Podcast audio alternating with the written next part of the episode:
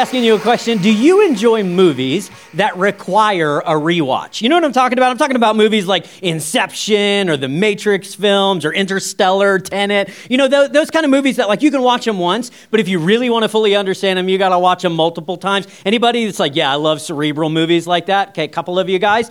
Uh, there are a lot of you guys that are like, no, thank you. Uh, when I go to the theater, I want to crush a bowl of popcorn. I want to turn my brain off. I want a movie, not a math problem. Are you with me? All right, sassy pants. I was just asking a question, all right? I have these conversations with you all in my head. Sometimes y'all are sassy. It felt like you were sassy in that moment, okay? Hey, one of the most famous stories of crazy faith in the entire Bible is a little bit like those movies that I just mentioned. It's so rich, it's so deep, there are so many different facets to it that there is no way that I could adequately preach it in just one sermon. There's just, I couldn't do it justice. And so I had this thought this week what if we spent the rest of our Crazy Faith series, the next four weeks, in this one single story? What if we just kept coming back to it again and again and again and looking at it from a different uh, perspective and seeing like just how much there is to pull out from this uh, section of the Bible? Now, when that thought first occurred to me, uh, I, I thought to myself, oh gosh, I don't know if that's a good idea because this passage, this story is only 11 verses long. So surely I think people are going to get tired of it after two or three weeks much less before we get to four. I'm going to run out of stuff to say. To which the Holy Spirit responded, Bet. And I was like, all right, well, I guess we're going to be talking about this for the next four weeks. Matthew chapter number 14. Let's discuss the day that the Apostle Peter and Jesus walked on water. Okay, here we go. Matthew chapter number 14. Such an amazing story. We'll begin reading in verse 22. The scripture says this Immediately after this, Jesus insisted his disciples get back into the boat and cross to the other side of the lake. Now, the lake they're talking about there is actually the Sea of Galilee, so calling it a lake may not be the most accurate thing in the world, okay? Uh, cross to the other side of the Sea of Galilee while he sent the people home. After sending them home, Jesus went up into the hills by himself to pray. Night fell while he was there alone. Meanwhile, the disciples were in trouble far away from land for a strong wind had risen and they were fighting heavy waves. About three o'clock in the morning, Jesus came toward them walking on the water. When the disciples saw him walking on the water, they were terrified. In their fear, they cried out, It's a ghost! But Jesus spoke to them at once Don't be afraid. Take courage. I am here. Then Peter said, Lord, if it's really you, tell me to come to you, also walking on the water. Yes, come, Jesus said. So Peter went over the side of the boat and walked on the water toward Jesus. But when he saw the strong wind and the waves, he was terrified and he began to sink. Save me, Lord, he shouted. Jesus immediately reached out and grabbed him. You have so little faith, Jesus said. Why did you doubt me? When they climbed back into the boat, the wind stopped. Then the disciples worshiped him. You really are the Son of God, they exclaimed. Now, Obviously, the sizzle in this story is like the fact that Peter had enough audacity to ask Jesus to walk on the water. And then he had enough faith to actually step out of the boat and go walking across the waves. And then he lost his faith, lost his focus, and suddenly he's sinking. There's a lot of really interesting stuff going on in the story, but there is so much more to it than simply Peter getting out of the boat and walking on the water. We'll get there. We're going to spend a whole week talking about that. But there is so much truth and so many rich things, even at the very beginning of this story, before they they ever get out on the water, that I want to focus on some of those more overlooked portions of this story, okay? Today, I want to focus on the preparation that went into this crazy faith miracle. Our word for the day is preparation. We're going to look at the preparation that went into the crazy faith miracle. So, our word for the day is okay, you guys are better than the first service. First service, I asked that question to. My wife was the only one that answered, and I was like, boy, it's going to be a long morning. So thank you guys for tracking with me preparation is our word. The passage starts by saying this. I want to highlight it here on the screen for you.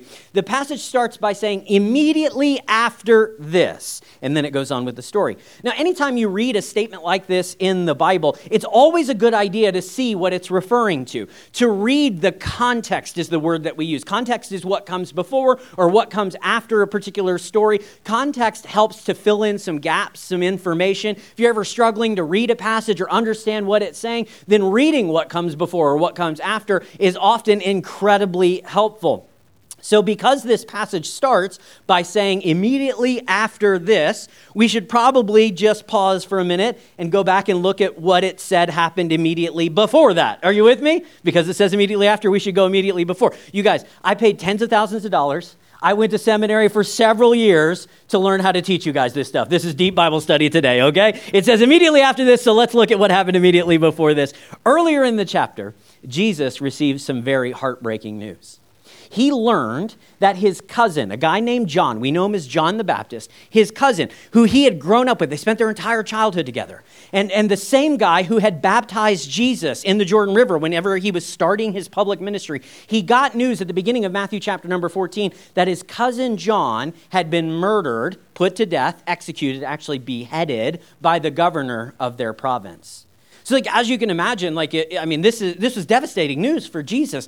What, John? My beloved friend, my cousin, my ministry partner is dead. He's been put to death. And so the Bible says when he gets this news, Jesus actually tries to withdraw. He tries to leave behind the disciples, leave behind the crowds that he'd been doing ministry among, and he tried to go to a private place so he could pray and he could process. The Bible says he went out into a wilderness area so he could have some alone time to deal with this news that he had just received. However, the people who lived in that region were like, Jesus is here? I didn't think he was going to come to our neck of the woods. I'm going to go listen to him teach. And so they, they found out where he was. They went and found him out in the wilderness. And before you know it, there are thousands of people that are gathered around him demanding, essentially, that he would teach and preach and perform miracles. Now, instead of Jesus saying, like, guys, um, can I just have a day, please? I just need some time. I need some me time. Instead of doing that, we read that Jesus sets aside his grief. He, he actually goes straight to ministry and he spends an entire day teaching and, and healing and ministering to people even in the middle of his grief. It's this incredible story. The end of the day comes and people are hungry. Somebody's like, hey, we haven't had anything to eat since like this morning when we first showed up. And because Jesus doesn't want to send people away spiritually full but physically empty, the Bible says that he decides he's going to provide some food for them. So he finds a little boy who has a filet of fish sandwich in the crowd. He blesses it, he multiplies it, and more than five, there are 5,000 men plus the women and children, and they are all fed off of this one number nine combo combo meal, you guys. Like, it was an incredible miracle. And it was immediately after this that we read here in verse 22 Jesus sends the disciples to the other side of the lake. Now, this context is going to be incredibly important. We're going to come back. I wasn't just chasing a rabbit trail here. There's a reason we talked about everything Jesus was going through. We'll get there in just a minute. So, in verse 22, we read immediately after this, Jesus insisted that his disciples get back in the boat and cross to the other side of the lake while he sent the people home. Now, this detail is pretty easy to overlook, but if you pause here for even just a moment, it becomes apparent that Jesus was the one who sent his disciples into the storm.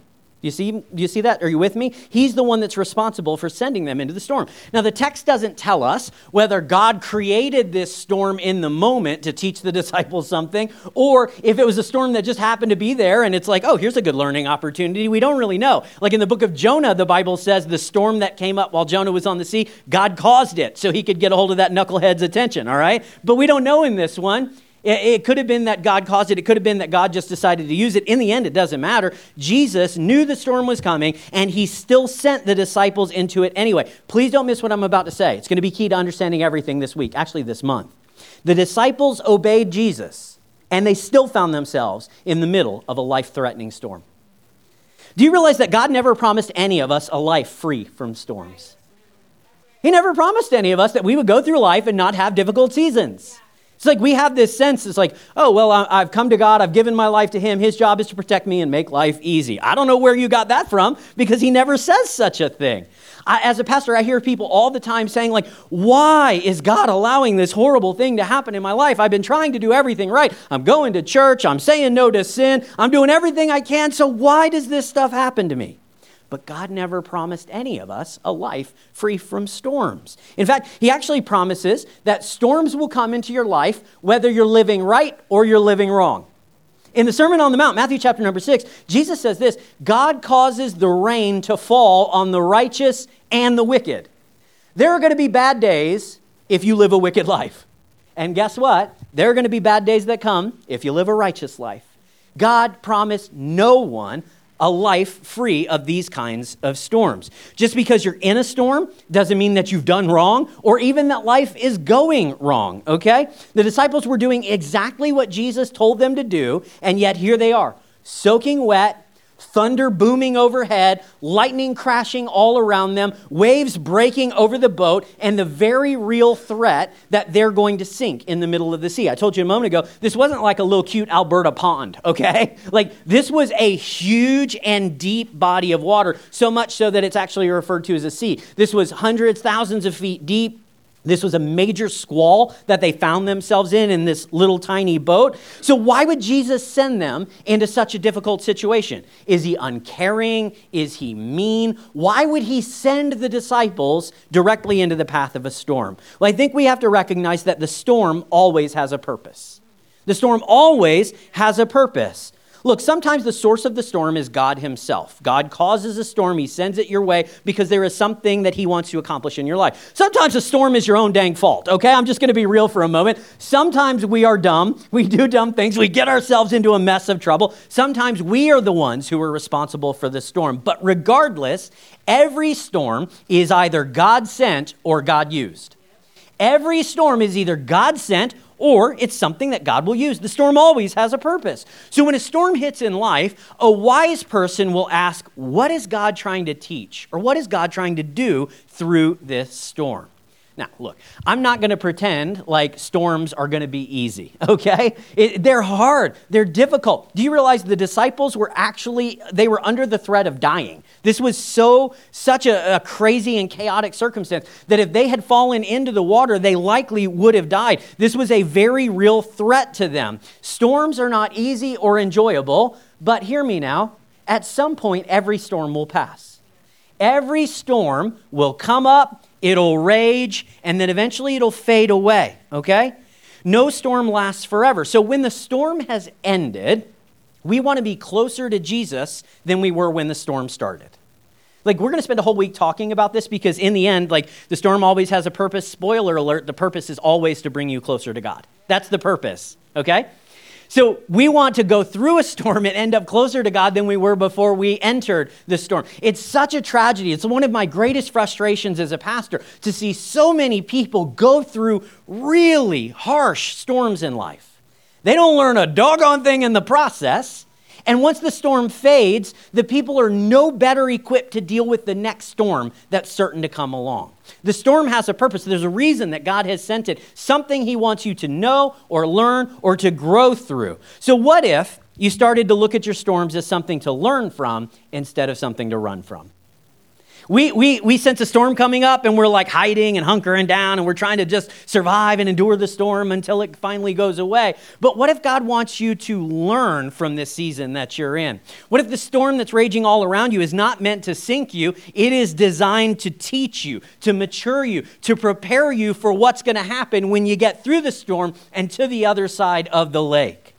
If you want to, to if you want to have Jesus show up and like rebuke the storms in your life, then there needs to be a storm for him to rebuke, right? There's a reason that you go through the things that you do. If, if Peter was going to walk out of the water, then he had to take the risk to get out of the boat. The storms always have a purpose. The purpose is sent by God, and the purpose is always good. Besides, this little storm, little storm, this big storm that the disciples go through here in Matthew chapter number 14, it, although it seems so dangerous in the moment, it actually becomes the setting for one of the greatest victories that they're going to experience in their lives. Get, like, I, I just have to imagine like the disciples were like middle age and older, and they're still like, yo, you remember that time we walked on the water? That was insane. This is the greatest moment of Peter's life in a lot of ways, but it came about in the middle of a storm that they were certain certain was going to kill them. So maybe we should learn from the storms instead of always trying to run from the storms. There are all these other like cool little hints and details about this in the story. Did you notice back in uh, in verse 26, like a little bit later in the story, when the disciples are in the boat and they're rowing like crazy trying to get to shore and the bible says that jesus comes walking on the water they didn't recognize him at first instead they thought he was a, a ghost they're like ah it's a ghost right but check this now. The thing that they thought was a ghost at first, they later called God. At the end of the story, they're like, wow, truly you are the Son of God. You're God incarnate. So they went from being afraid of it to understanding that they were blessed by it. There are storms that you are going through in your life right now. And you, on this side of it, you're like, oh, it's a ghost. It's something to be terrified of. It's an attack. It's a burden. It's a danger to me. But with a little time and perspective, you're going to look back and you're going to say, oh, I see the hand of God all over that thing. The thing that you're so, the thing that keeps you awake at night right now, the thing that you weep over, the thing that you struggle and stress over, it is so possible that a month from now, a year from now, a decade from now, you're going to be talking about that story not as the greatest danger you ever faced, but instead the greatest blessing that you ever experienced. The storm always has a purpose. So maybe we need to shift our perspective a little bit, like the disciples. Without the storm, Peter wouldn't have gotten out of the boat. Without the death of John the Baptist, Jesus would not have fed 5,000 people miraculously.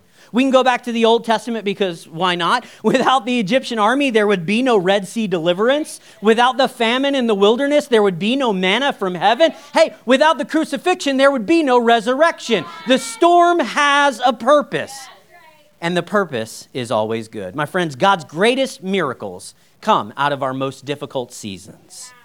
Infidelity, infertility, bankruptcy, breakup, addiction, arrest, diagnosis, doubt. Whether the storm is your fault or not, it has a purpose.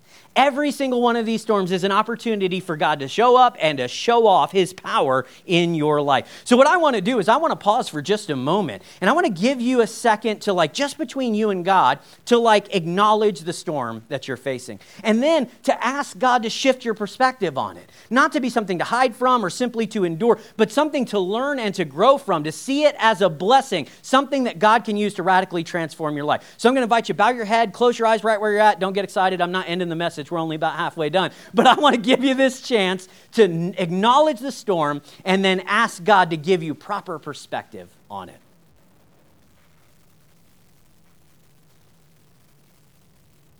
Oh, God, I'm praying that you would reveal the purpose in the storm that we're going through. God, I'm praying that you would meet us in our fear, meet us in our danger, meet us in our lack of faith, and show up powerfully demonstrate that you are God over all circumstances and situations, and that we can trust you no matter how raging life is around us. I'm praying, God, that we would see things the way that Jesus did and the way that the disciples eventually did. That our storms will pass, and in the end, we will see the goodness of the Lord. We pray all this in Jesus' name. Amen.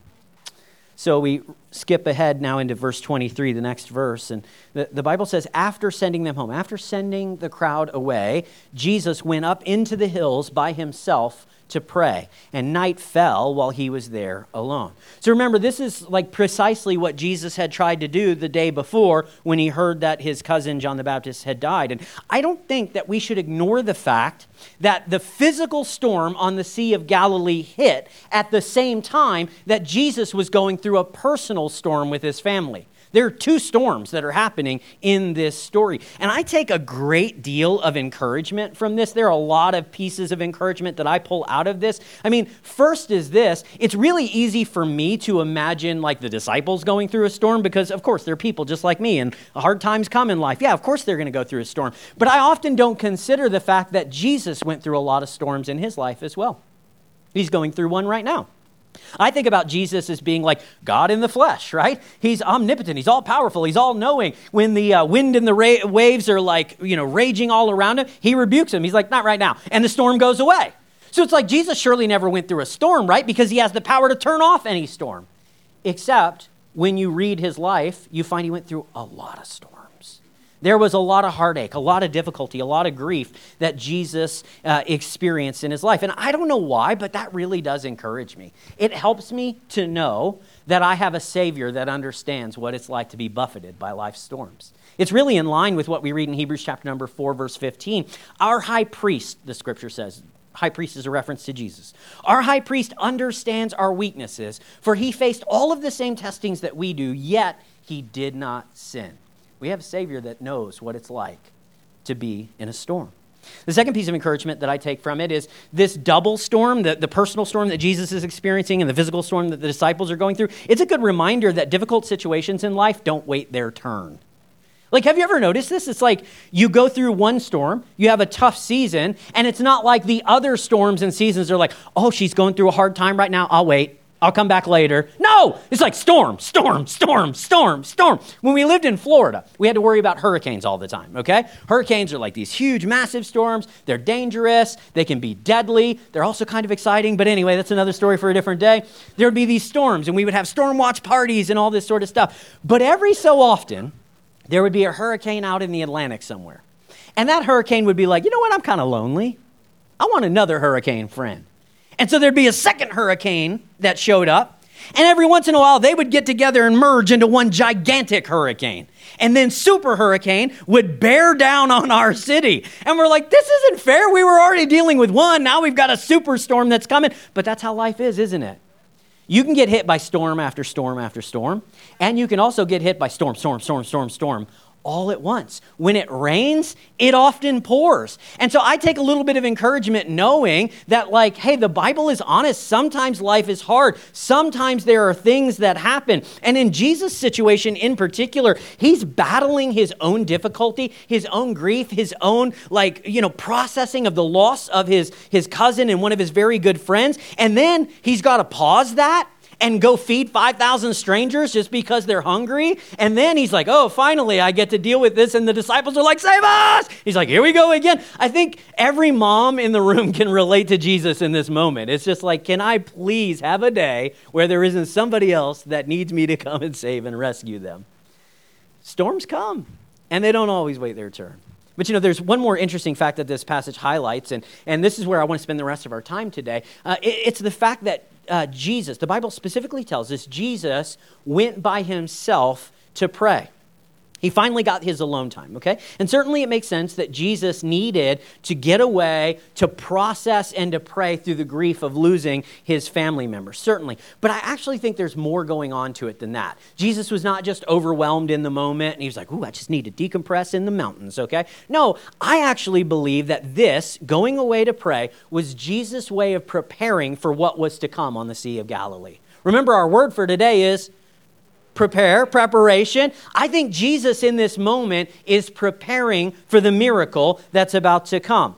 Um, I think that this time that Jesus spent in prayer in verse 22 is, or 23 rather, this is the thing that allowed Peter to walk on water in, in later verses. Uh, we say, like, well, Peter walked on water because he had faith. Peter walked on water because he asked the question. Peter walked on water because he got out of the boat. Except Peter's imperfect faith actually got him in more trouble when you think about it. Yes, he certainly had the gumption to ask Jesus to walk on water. But once he gets out of the water, he takes his eyes off of Jesus. Suddenly he's sinking and drowning. All the other disciples are, yeah, they're still in the storm, but at least they're in the safety of the boat. They're like, dang, I'm glad I didn't get out on the water. Peter's over there drowning, and it was Jesus' faith, Jesus' presence, Jesus' preparation that allowed Peter to be rescued, that allowed the storm to stop, that allowed the rest of the, the disciples to get across the lake again. It was this time and preparation that Jesus gave himself to that enabled every good thing that ends up happening in the rest of this story. Peter wouldn't have walked on the water without Jesus spending time praying for him. I think this is similar. There's another time where Jesus is talking to Peter, and he's like, Peter, Peter, Peter. Satan has desired to have you so he can sift you like wheat. He's going to test you, boy. And I have prayed for you that your faith may not fail. The Bible doesn't tell us what Jesus was praying for when he went to the wilderness to pray in verse 23. I'm sure he prayed for the family of John, his Aunt Elizabeth, and you know, all those different things. But hey, I think it's also likely that he prayed for the disciples. Lord, they're about to go through it. Peter's going to have an opportunity. He can choose to ask for something that is crazy I'm praying that he'll do it. I'm praying that his faith won't fail.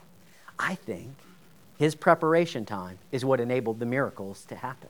Now, I'm going to go a step further. Some of you guys are going to write me off as a heretic, but stay with me, okay?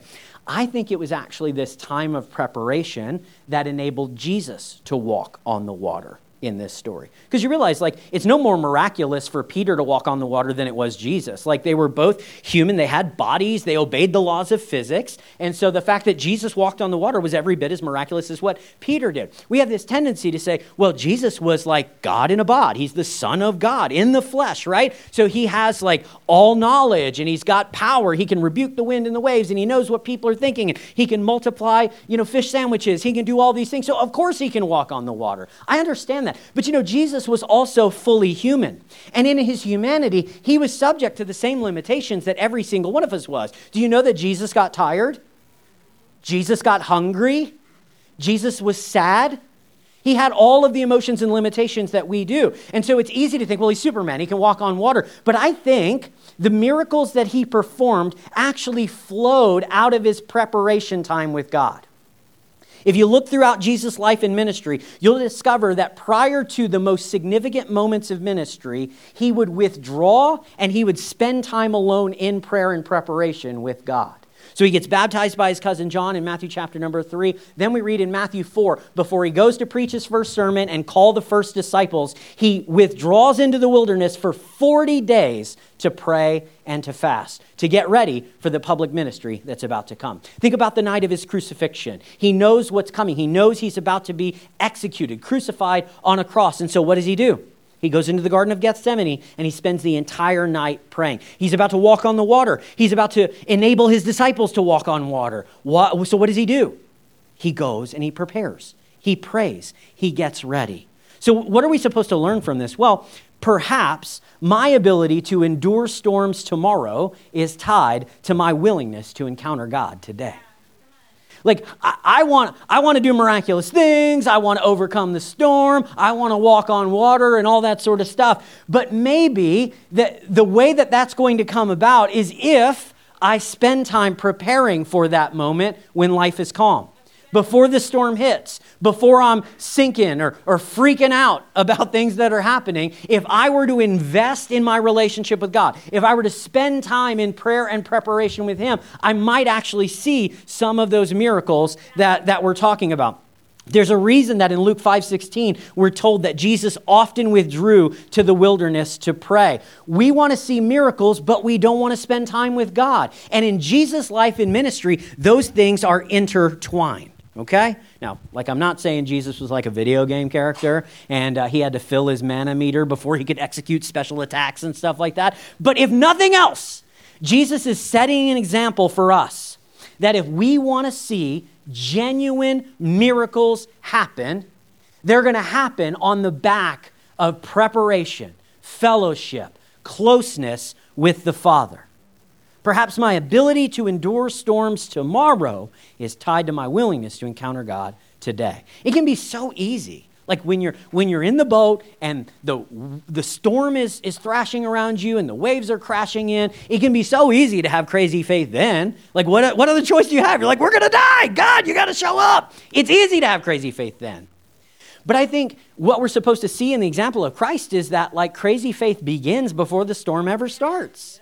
Like you can begin to prepare for the miracle that you hope to see before the storm ever shows up. When the forecast still looks clear, you can prepare. While the sun is still shining, you can prepare. When you start to notice clouds gathering in the sky, it's not too late to go spend some time with God and prepare for the miracle that you hope is coming. When the first raindrops fall, you're not like, well, it's too late. I should have prepared. No, prepare. Get involved. Go seek the face of God. That is where the miracles are actually found. Every wonderful thing that will come about in this story is tied to Jesus' willingness to withdraw, to pray, to prepare himself for what was about to come. Hey, speaking of which, notice that Peter was the beneficiary of Jesus' preparation. Peter didn't do any preparing at all. We, we have no sense that he was praying. We're not told that when Jesus like, y'all go ahead, I'm going to stay here and pray. He's like, oh, I want to pray with you, Jesus. I want to hear you pray, and I want to pray for you, Master. He didn't, we don't have any sense of that. He got in the boat. He's rowing like mad, trying to get to the other side and not drown. And yet he becomes the beneficiary of the preparation, the prayer time that Jesus had spent.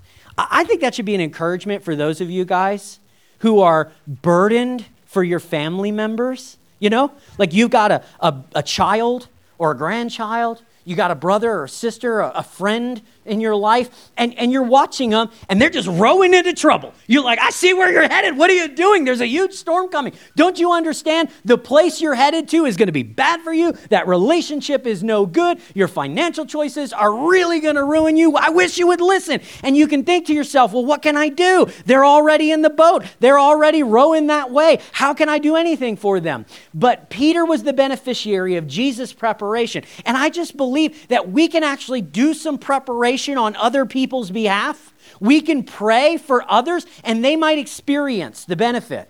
They might experience the miracle simply because we were willing to intercede when they didn't think about it at all. There is power in praying mamas. There is power in a church that is willing to intercede for people who have needs. There is power when we will prepare even when other people won't. You can be the one who prepares a miracle for somebody else to experience. Man, I love that. That is super challenging, super encouraging to me.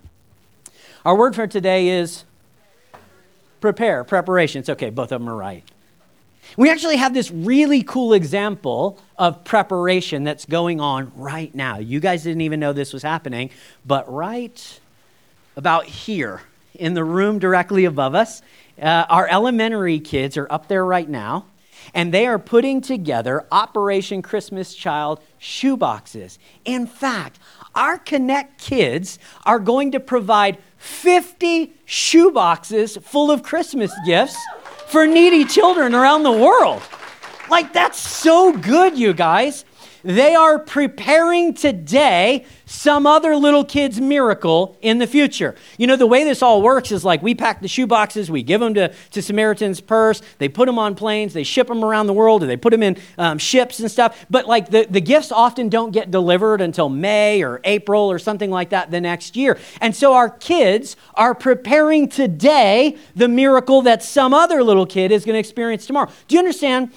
This box that you are looking at right now, six, eight months from now, some kid in South America is going to open this box and their face is going to look like the faces of the kids that you see on screen. And all of that is made possible by your children, our Connect Kids volunteers, who are upstairs right now preparing the miracle that somebody else is going to get in the months to come. Man, that's so good, you guys. In fact, I want to remind you that um, all of our Operation Christmas Child shoeboxes, they need to be turned in by next week, okay? Next Sunday is the deadline. So some of you have taken boxes. It's not too late if you want to take one. Like we have at least 50 I don't know if our adults are going to provide that many, but you know what? Like, let's see if we can do an even hundred. Why not? So, there are shoe boxes that are out there, empty ones. You take them, there's a list in there of the sort of stuff that you can fill them with, and then bring it back next Sunday and we'll make sure that it gets uh, delivered in the future. And there's another opportunity that you can help us with. We need some volunteers on the 26th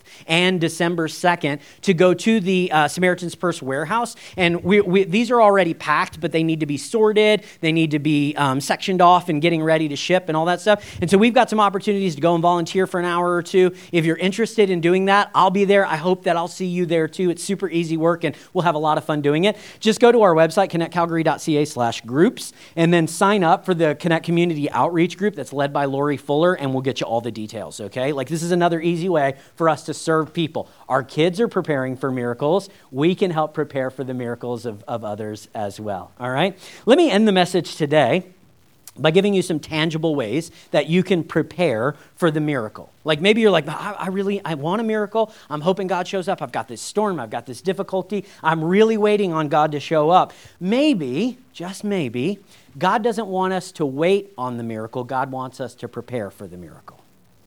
Not to waste the season, but instead to prepare during the waiting season. So, I want to give you a couple of tangible ways that you can prepare for the miracle at the beginning of our Crazy Faith series. So, the first thing I'll encourage you to do is go right on the Crazy Faith wall before you leave today. If you go outside of the auditorium and you make a left uh, instead of making a right, you'll run right into the Crazy Faith wall. It's a, it's a spot where for the last week people have been writing the things that they're believing God for. And I'm, I'm going to challenge you to go out there, claim a square. You can put it way down here in the corner so nobody has to see it. That's fine. And write on there the things that you're facing, the things that you're believing God for healing, salvation, provision, to be free of debt, to find your boo. I don't know what it is, but like go write it down and write your request. Make it bold, make it specific. Don't be afraid or embarrassed about the things that you're asking for. There is a power behind specificity. When, when Peter was drowning, he wasn't like, Jesus,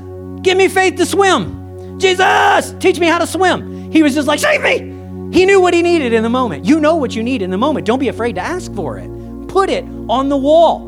And I'm telling you, God may honor that willingness, that boldness to write it on the wall. He might actually honor it by providing the miracle because you were willing to prepare for it. I just believe that's going to happen. I'm going to tell you a quick story. I didn't get to tell the first service this story, but it's a good one. After the service, first hour, I walk out into the lobby and there's a guy in our church, and he is bawling his eyes out. He's normally kind of a manly dude, you know? So I'm like, bro, what is going on with you? I mean, I, I knew I preached good, but I didn't think it was that good. And uh, he said, okay, I have to tell you this story. You were talking about the crazy faith wall, and I walked out, and God told me, I have not, I've, he said, I haven't written anything on the wall, I haven't read anything on the wall. He said, God told me somebody put a specific need on that wall, and it was my job to meet it. Okay? And the thing was like really random. Like I'm not going to share what it is, but it was very random. It's like not like a, you know, oh well, I'm sure nine people wrote that on their wall. It was very specific. And he said, I went over there thinking, okay, there's no way this is going to be on the wall. And he said, I swear to God, somebody wrote on the wall the exact thing that God said was going to be on the wall, and I'm supposed to meet that need. And so he was like, What do I do? So we're going to contact him on Tuesday and we're going to show him how he can help meet those needs that are written on the wall. Like this is the, the power of, of preparing getting ready for the miracle that's going to come. Listen, Super Sunday, November 27th, is going to be a day full of miracles, but the miracles are going to happen on the back of preparation on Sundays like today and weeks like the, the ones that are coming up during this season. So please go out. Like last week, there were some of you guys, and you walked out and you're like, oh, it's kind of chaotic and crazy. There's a lot of people over there. I'll come back next week and I'll write on the wall. Well, now it's next week. This is your turn to go write on the wall. If you haven't written on the wall, go. If you got to throw some elbows, if you got to say, excuse me, I need to get to my square, do it. Write something on the wall. This is an act of faith, obedience, and preparation that may just lead to the breakthrough that you're waiting for. Second thing I'll tell you to do and you know this, um, our Crazy Faith series builds towards an offering. We, we take the, the third Sunday, basically, of this month, and we are going to, um, the second Sunday, actually. Is that right? It's the next Sunday? No, wait. The 20th, third Sunday of the month. Sorry, I'm getting confused in the moment. Third Sunday of the month, we're going to take up an offering. Every dollar that comes in during that service, we are going to take it, and I'm going to go to the Toyota dealership. Now I'm going to buy myself a fancy truck, you guys. Woo! I want to say thank you in advance for the miracle y'all about to provide for me. I am going to get that Tacoma TRD I've been waiting on. Okay, sarcasm. If you're new here, it's a joke. The Crazy Faith offering, we, we take up whatever we receive in the Crazy Faith offering, we give every single dollar of it away. We don't keep any of it. Last year, in one Sunday, our church gave $40,000 in the Crazy Faith offering, and we gave it to people in need. We gave it to, to charities and nonprofits that were struggling in the season. We blessed some churches that needed some help to get to the other side of the storm that they were going through. It was incredible. And can I tell you something? We fully believe that this year is going to be even bigger than it was last year. Why? Because last year was brand new. Some of you guys were hesitant because you're like, uh, I don't really understand what's going on here. And are you really giving it all away? Now you know. You know that we do give away every single dollar. And so I believe some of you guys are like, yeah, I know what I gave last year, but I'm going to give more this time because I know it's selfless. I'm gonna, we're gonna give it away. We're gonna bless some people that are in need. And so I'm gonna encourage you to begin praying even now for what you might give in the offering. Don't set a number yourself. Let God set a number for you. That's what we're doing. We're saying, God, what do you want us to give? And he gave us a number, and I'm like, nah, it's a little too much, God. Let's give a little less. And God's like, I thought you were asking me what number. So we're going to do what he asked us to do. And I'm going to challenge you to do the same thing, okay? This is a way that we get to keep our faith from being greedy. Because we're talking about God providing miracles and God meeting our needs and God calming the storms in our lives and all those different things. But if we're not careful, we can take, take, take, take, take. Our faith can be become selfish. We can believe that God exists to give us the things that we want in life. But that's not true. Jesus said this it's more blessed to give than to receive. Both are fun. You'll discover there's great joy in giving and in receiving. And so we're going to both give and receive in this season. So I'm going to challenge you to prepare even now for how God might want you to participate in the crazy faith offering. Hey, I've got to wrap it up. This is only week one. Like we got through two verses. There's uh, nine or 10 more to go. This, this series, I promise you, it's just going to be so good. There's so much good stuff to come out of here. What I want to do is I want to close by praying for you.